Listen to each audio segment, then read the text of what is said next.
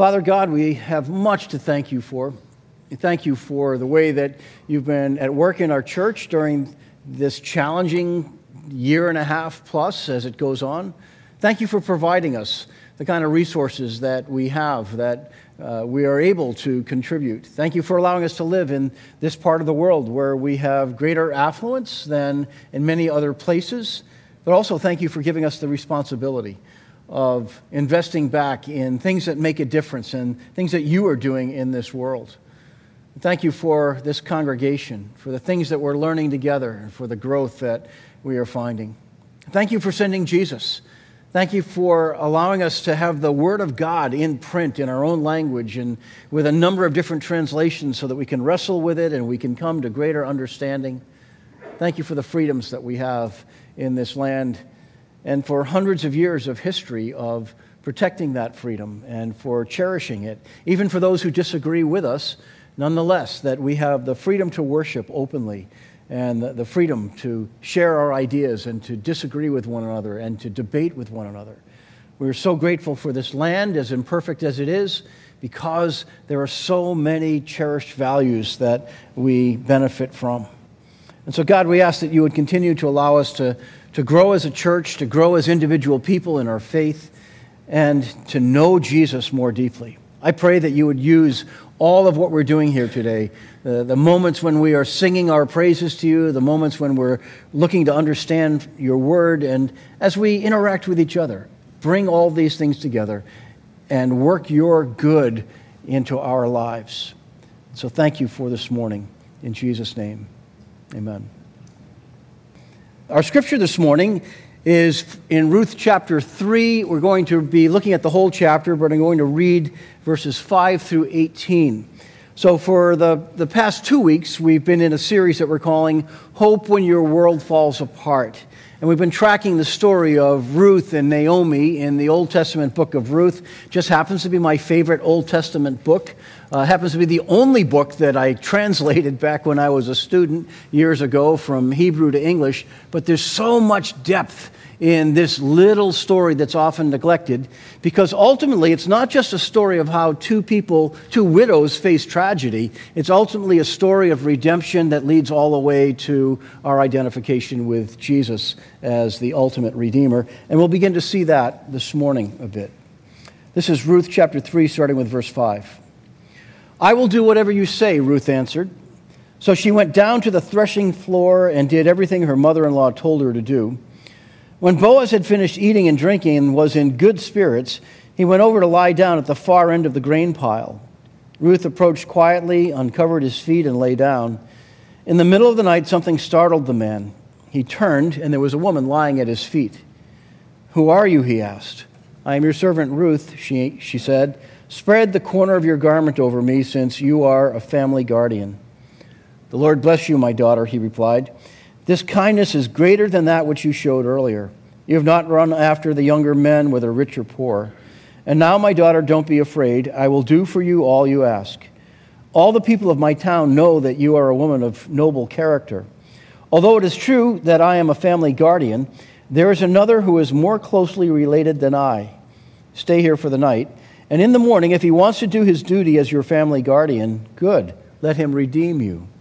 But if he is not willing, as surely as the Lord lives, I will do it. Lie here until morning. So she lay at his feet until morning, but got up before anyone could be recognized. And he said, No, no one must know that a woman came to the threshing floor. He also said, Bring me the shawl you are wearing and hold it out. When she did so, he poured into it six measures of barley and put it on her. Then he went back to town. When Ruth came to her mother in law, Naomi asked, How did it go, my daughter? Then she told her everything Boaz had done for her and added, He gave me these six measures of barley, saying, Don't go back to your mother in law empty handed. Then Naomi said, Wait, my daughter, until you find out what happens, for the man will not rest until the matter is settled today. There's an old story about an old man who was traveling with a boy and a donkey. As they walked through a village, the old man was leading the donkey with the boy following behind. And the villagers told the old man that he was being foolish, that he should be riding the donkey, not leading it as he walked along the path. So the old man climbed on the donkey and he rode to the second village, where they told the old man that he was cruel for making the boy walk. So he got off the donkey, put the boy on it, and headed to a third village. There at the third village, the people claimed that the boy was lazy for making the old man walk while he was riding. So the old man joined the boy, and together they rode the donkey to the fourth village. There, the people were indignant over the cruelty of two able bodied people riding the same donkey. Frustrated, the old man was last seen carrying the donkey down the road to another village. One of the most important challenges in this life centers on finding advice that you can trust. So here's a person who went from village to village to village and got differing advice in every situation. Now, I tell you that story because this morning we're looking at part three of our Hope When Your World Falls Apart series. And the key issue centers around the risk that Ruth takes on the basis of trusting the advice of her mother in law, Naomi, and also on the basis of trusting in the Redeemer who would offer to rescue her and her family out of their dramatic poverty. This short series is based on observations from the Old Testament book of Ruth. It's the story of two women who suffer through an incredible season of personal loss that seemed like their world had fallen apart. Yet their story is about moving from hopelessness to hope, from bitterness to better days filled with God's mercy, from ruin to redemption. So, welcome to North River Church. I am so glad that you are here today. And let me welcome all of those who are watching online and who are part of our congregation today. We are one congregation moving through a challenging time, yet united by our desire to understand the hope that God provides for us through Jesus. Today's question that I have in mind is How is a 3,200 year old book of Ruth relevant for today's risks? And our topic is the risk of trusting the Redeemer. Now, in most of these messages that I give, I am what I call a, a, a, big idea preacher, meaning that there's one central idea that we are trying to get across, and everything else should tie into that. If you're ever wondering what this big idea thing is, it keeps me grounded to the text, but also grounded to one central idea so that hopefully I can convey that clearly to you in a way that becomes memorable. So here's the big idea for this morning. In the midst of this beautiful and broken world, God rewards the bold decisions of those who trust Jesus, the Redeemer. So, we're in the third week of a series. Some of you haven't been with us for this entire time. Let me just give you a very quick overview of this series. What we've learned so far three things. Number one, the entire book of Ruth takes place during a season of crisis. We saw that the account of Ruth and Naomi takes place during the period of the Judges, which was about a 300 year period of time, where God raised up some individual leaders who had moral authority over Israel, and they brought them back out of times of great political harassment or, or military uh, defeat or economic deficit. This season of crisis included religious distress, military distress, and economic distress. Then we also saw that God cares about hopeless people. So when we start the story, we are introduced to a family where everything falls apart, and we're left with two widows who are moving back from a foreign country into uh, Israel and specifically to the town of Bethlehem. Naomi, who grew up there, but Ruth, who's never lived there and who is an outsider to Israel's culture. And third, we saw that God works behind the scenes for our personal deliverance. That's what we talked about for the most part last week. This morning, what I'd like to present are some redemptive reminders for tough times. We are never always quite sure when the tough times are coming or how long they will last. Boy, have we learned that lesson in the last 20 months. But I'd like to point out three redemptive reminders that rise from chapter 3 of this Old Testament book of Ruth. Here's the first one Bad things happen to God's people in a broken world. Can I say that again? In the day of prosperity preachers, where there are people who want to tell you that everything's going to work out, everything's going to be perfect in your life if you just believe in Jesus, I'd like you to know that there's a different message that the Bible has. And part of it is that bad things do happen to God's people in the midst of a broken world. We start off in verse 1 of chapter 3. It says, One day, Naomi, her mother in law, said to her, to Ruth, that is, My daughter, I must find a home for you where you will be provided for. Ruth is not simply an ancient love story designed to make us feel good. If we wanted to be overly simplistic about Luke, we, we would make this a romance novel and where we would give off the idea that there's a Boaz for every Ruth, and if you just wait for the right amount of time, it'll all happen and it'll all fall together. That is not the message of Ruth. That is an American way of sometimes oversimplifying. Yes, there is a wonderful story of kindness, love, and marriage that surrounds the story of Ruth, but we must never forget the context.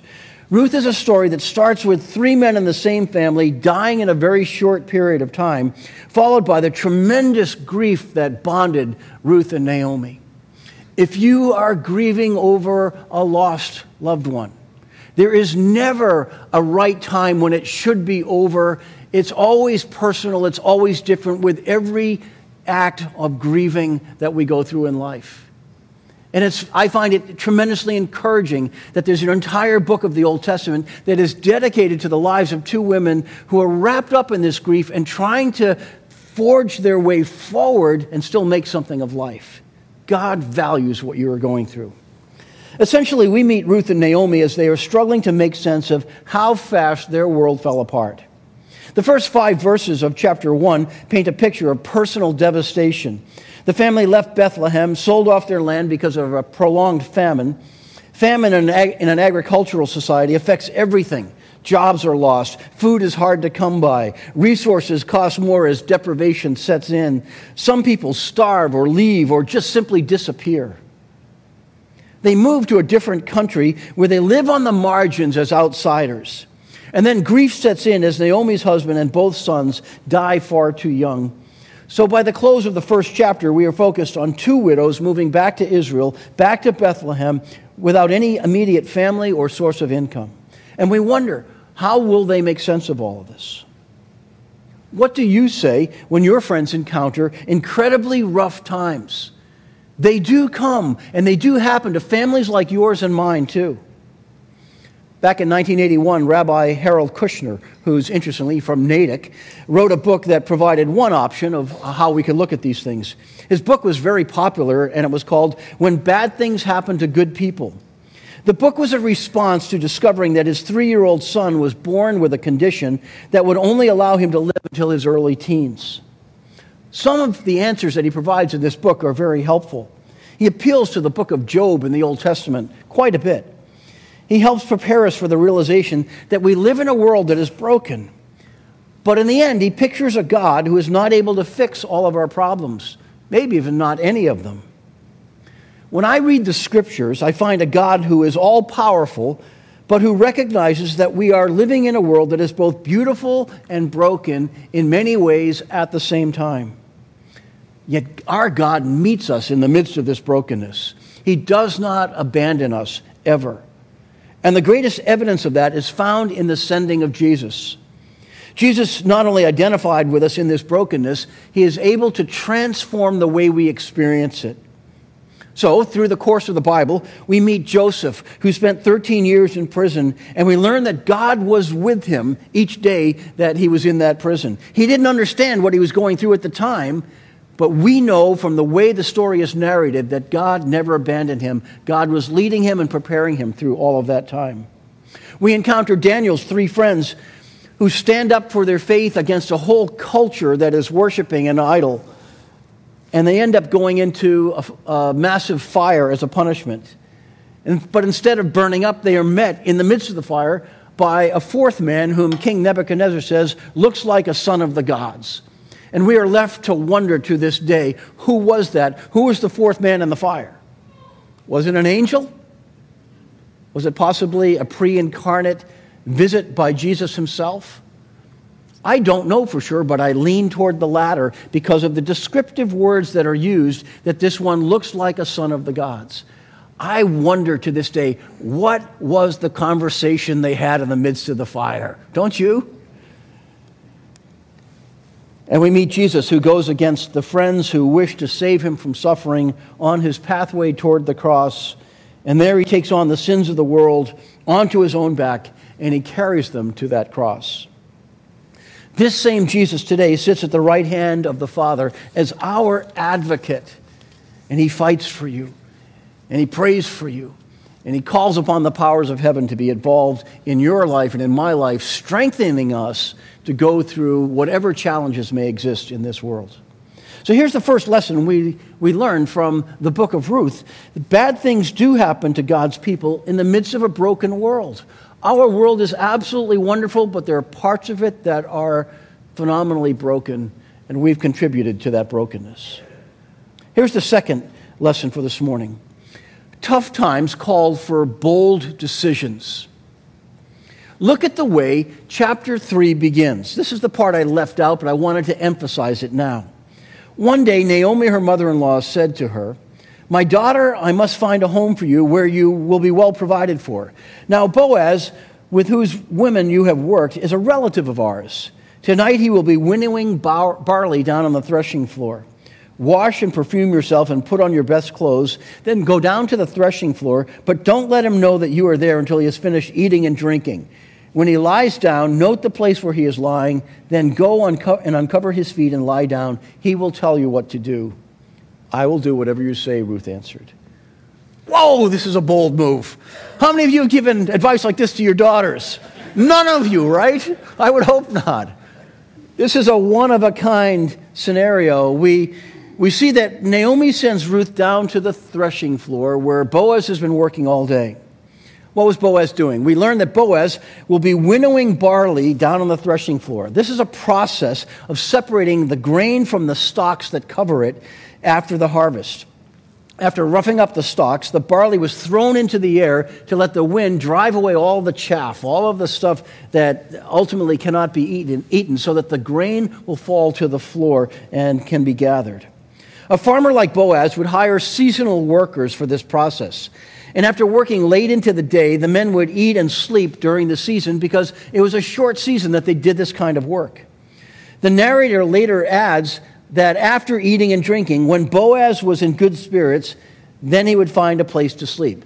So Naomi sends Ruth to this winnowing floor where you get the sense that Boaz has had enough to drink, that he's really in good spirits. This seems like a recipe where nothing good can come out of it.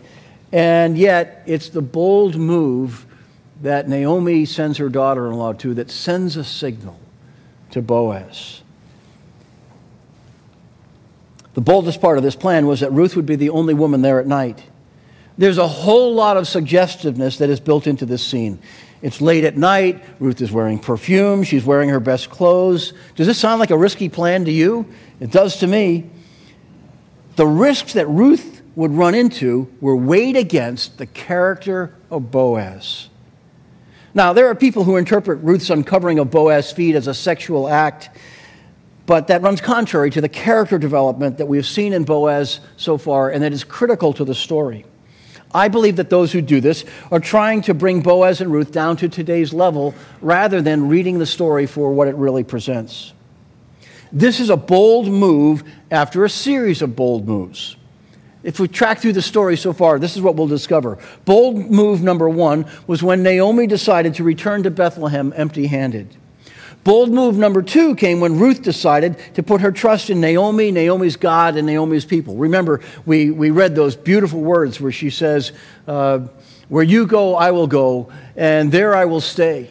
Your people will be my people, and your God my God. Where you die, I will die, and there I will be buried. May the Lord deal with me, be it ever so severely, if anything but death separates you and me. Bold move number three is when Ruth, a Moabite, decides to glean in the fields to scavenge for food. She's joining the poorest of the poor, walking onto land of people that she doesn't know, so she can walk behind the harvesters and pick whatever grain is left over. And we find there that Boaz begins to notice her. He tells his workers to pull out some of the grains from the stalks that they're gathering and to leave them in the field for her. And she goes away with far more than she ever dreamed that she would. Boaz knows that Ruth is caring for one of his relatives, and he admires this from a distance. Bold move number four comes in this chapter where Naomi sends Ruth to the threshing floor, essentially to propose to Boaz. All right, for those of you who are traditionalists, who think that's always the role for the man to propose to the woman, the Bible here in this case blesses the story of Ruth, who uh, uh, proposes in the middle of the night to Boaz. And Boaz gets the hint. He realizes, perhaps as an older man, notice the comment that he makes you've not run after the younger men. So now we have a little bit more understanding of Boaz. Perhaps Boaz is a widower, and he's not dreaming that a younger woman like Ruth would be interested in him.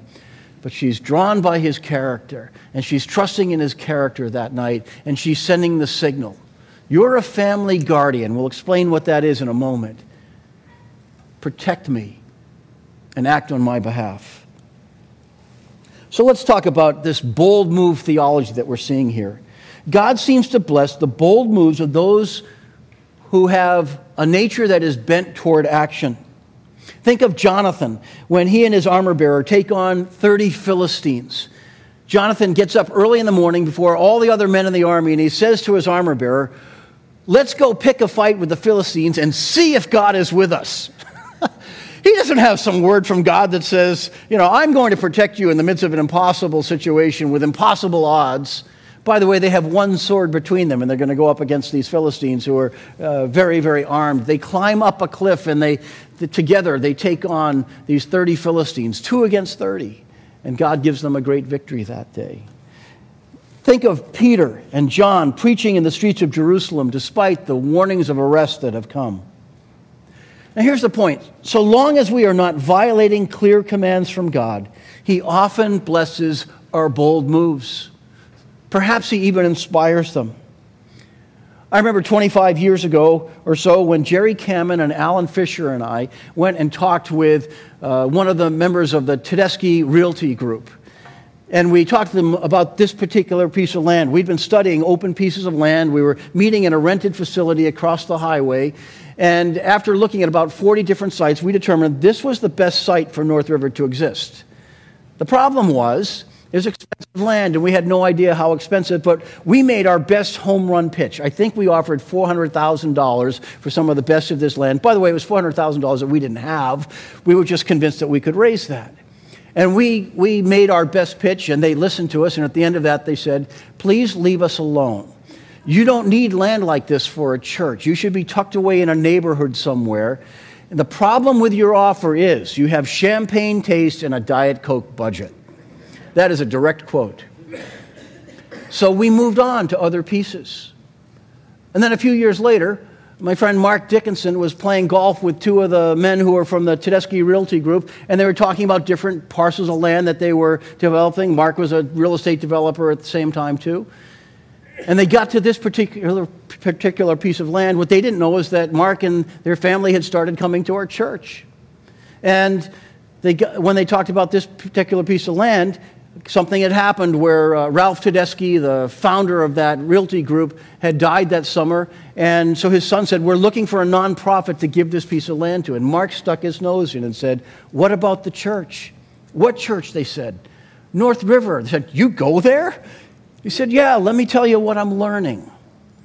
And over a, golf game, they decided to give us this land, all of it, not just some of it, 44 acres right on the highway for $500,000. It was only $100,000 more than we had offered years before, having no idea what it was worth. Did we make that happen? No. Did Mark make that happen? No. God did something through a bold move that made no sense in any economic reality, but it made sense in the mind of God, and He made it make sense in the hearts of human beings that had to pull the trigger. This congregation then made the next bold move in faith when we set out to build this worship center when we didn't have the money to do so. And we moved forward, and all the pieces came together over time, and God blessed what we have done together. I think there is something about a bold move theology that is at work sometimes when we see what God can do and we move in that direction together. And that's what Ruth was doing that night. Here's the third redemptive reminder for tough times that helps us. We learn here that our Redeemer can be trusted. So we go a little bit farther in the story into the conversation in the middle of the night between Boaz and Ruth. Boaz is speaking. He says, And now, my daughter, don't be afraid. I will do for you all you ask. All the people of my town know that you are a woman of noble character. Although it is true that I am a family guardian, There is another who is more closely related than I. Stay here for the night, and in the morning, if he wants to do his duty as your family guardian, good, let him redeem you. But if he is not willing, as surely as the Lord lives, I will do it. Lie here until morning. Notice the role that Boaz plays in this family. Several Bible translations label this role differently. For instance, the most recent version of the New International Version that I was using this morning calls this role a family guardian. The older version of the NIV called it a kinsman redeemer. That's the term I grew up with. The New Living Translation calls this role a family redeemer, and it may actually be the most accurate for our language at this time. All of them are trying to describe the Hebrew concept of the word goel in Hebrew. Will you say that with me? Goel. This is a very specific role that was provided within Jewish culture. This, this person had to be a close family member who bore the responsibility of protecting someone if they fell into great debt so that they would buy them out of that debt and pay that off so that the land would never be lost to a family or buying somebody by paying, buying somebody out of uh, a prisoner of war status by paying the ransom price that was required to free them. There were three requirements for a family redeemer or for a goel, if we use the Hebrew term. First is that the redeemer needed to be someone who was a close family member. And so, if you notice in the story that comes with, with Boaz, he mentions that there's somebody else who's a closer family member who has a responsibility toward Ruth and Naomi. We'll get into that a little bit in a moment, and we'll talk more about it next week. Second, the Redeemer needed to have the means. In other words, had to be able to, to pay off this debt or to meet the ransom price. The third requirement was the Redeemer needed to be willing to take on this responsibility. There might be a number of factors that would cause somebody not to be willing to do this. Or maybe it would be a, a financial uh, situation where it would put the person at too much risk. Boaz tells Ruth that there was another redeemer who is closer in line than himself. Boaz knows that family protocol gives this man the right to respond first. And there might have been a benefit for doing that. The man could redeem Elimelech's land by paying off the debt that the land had incurred, and then he'd be able to farm that land and add it to his own. And, and the, the, the, goal was that uh, he would raise up somebody in the name of Elimelech's family so that the line would continue on but it might be to great economic value for a redeemer to step in. But Ruth's proposal concerns more than the land. She has asked Boaz to redeem her too, her personally. And so there's a second ancient principle that was at work here. It's known as the Levirate Law. In Hebrew, the word levir means brother. And this is what it referred to. When a man died without a son, meaning a male heir, it fell to his brother to marry the widow and then to raise up a son in the deceased brother's name, so that one day the heir would receive all of that property. Boaz knew that if this closer relative exercised his right to the land, in other words, to, to pay off the mortgage on the land, that he would identify himself who was also responsible for Ruth and Naomi, meaning he was tying together the, the responsibility of redeeming the land to the role of the Levirate law. So Boaz knew that this would obligate the man to marry Ruth. So, chapter 3 ends with this tension of wondering whether this closer Redeemer will redeem Ruth and the land. But we also know that Boaz has indicated that he is already a willing Redeemer, that he will redeem Ruth, and Ruth trusts him. All of this is a picture of Jesus, the ultimate family Redeemer. Jesus met the first requirement because he became one of us at Christmas when he took on human life. That's what the miracle of Christmas is all about. It's that the very Son of God, who had existed from eternity, would step into creation and become part of the human race and identify with us so clearly. Jesus, as the sinless Son of God, also had the means, meaning he had the ability to take on our sin. He could pay for it, where I could not pay for yours and you could not pay for mine. And Jesus was willing, choosing to embrace the cross and its shame as a means of our redemption. This is why it is necessary for us to put our trust and our faith in Jesus as our Redeemer. Only Jesus is able and willing to pay the ransom price for our sins. only Jesus. This is what separates Christian faith, biblical Christian faith, from every other religion in the world. Because all the other religions are about, are about what you have to do in order to somehow improve yourself and bring yourself up to God.